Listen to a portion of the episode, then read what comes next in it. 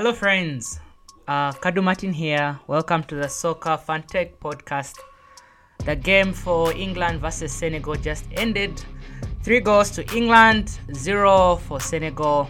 It was quite a game. Uh, we all came in with such anticipation, hoping for a clash. You know, the Teranga Lions from Senegal versus the Three Lions from England.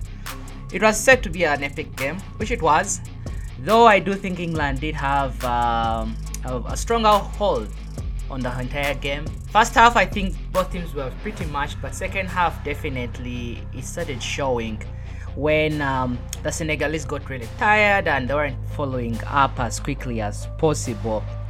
Overall, I think the game was a hard fought game for Senegal. I think they will go out with their heads held high and uh, excited to have been in this World Cup.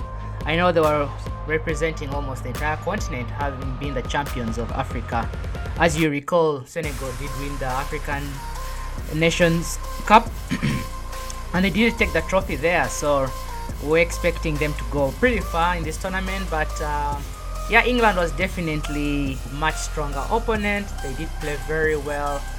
In the end, they take all three points and then move on to the quarterfinals which will be England versus France. So that's really going to be an epic game. I can't wait. That's going to be very exciting. Uh, I was supporting Senegal uh, in this match. Of course, I'm disappointed um, that now my team is out. But that's soccer.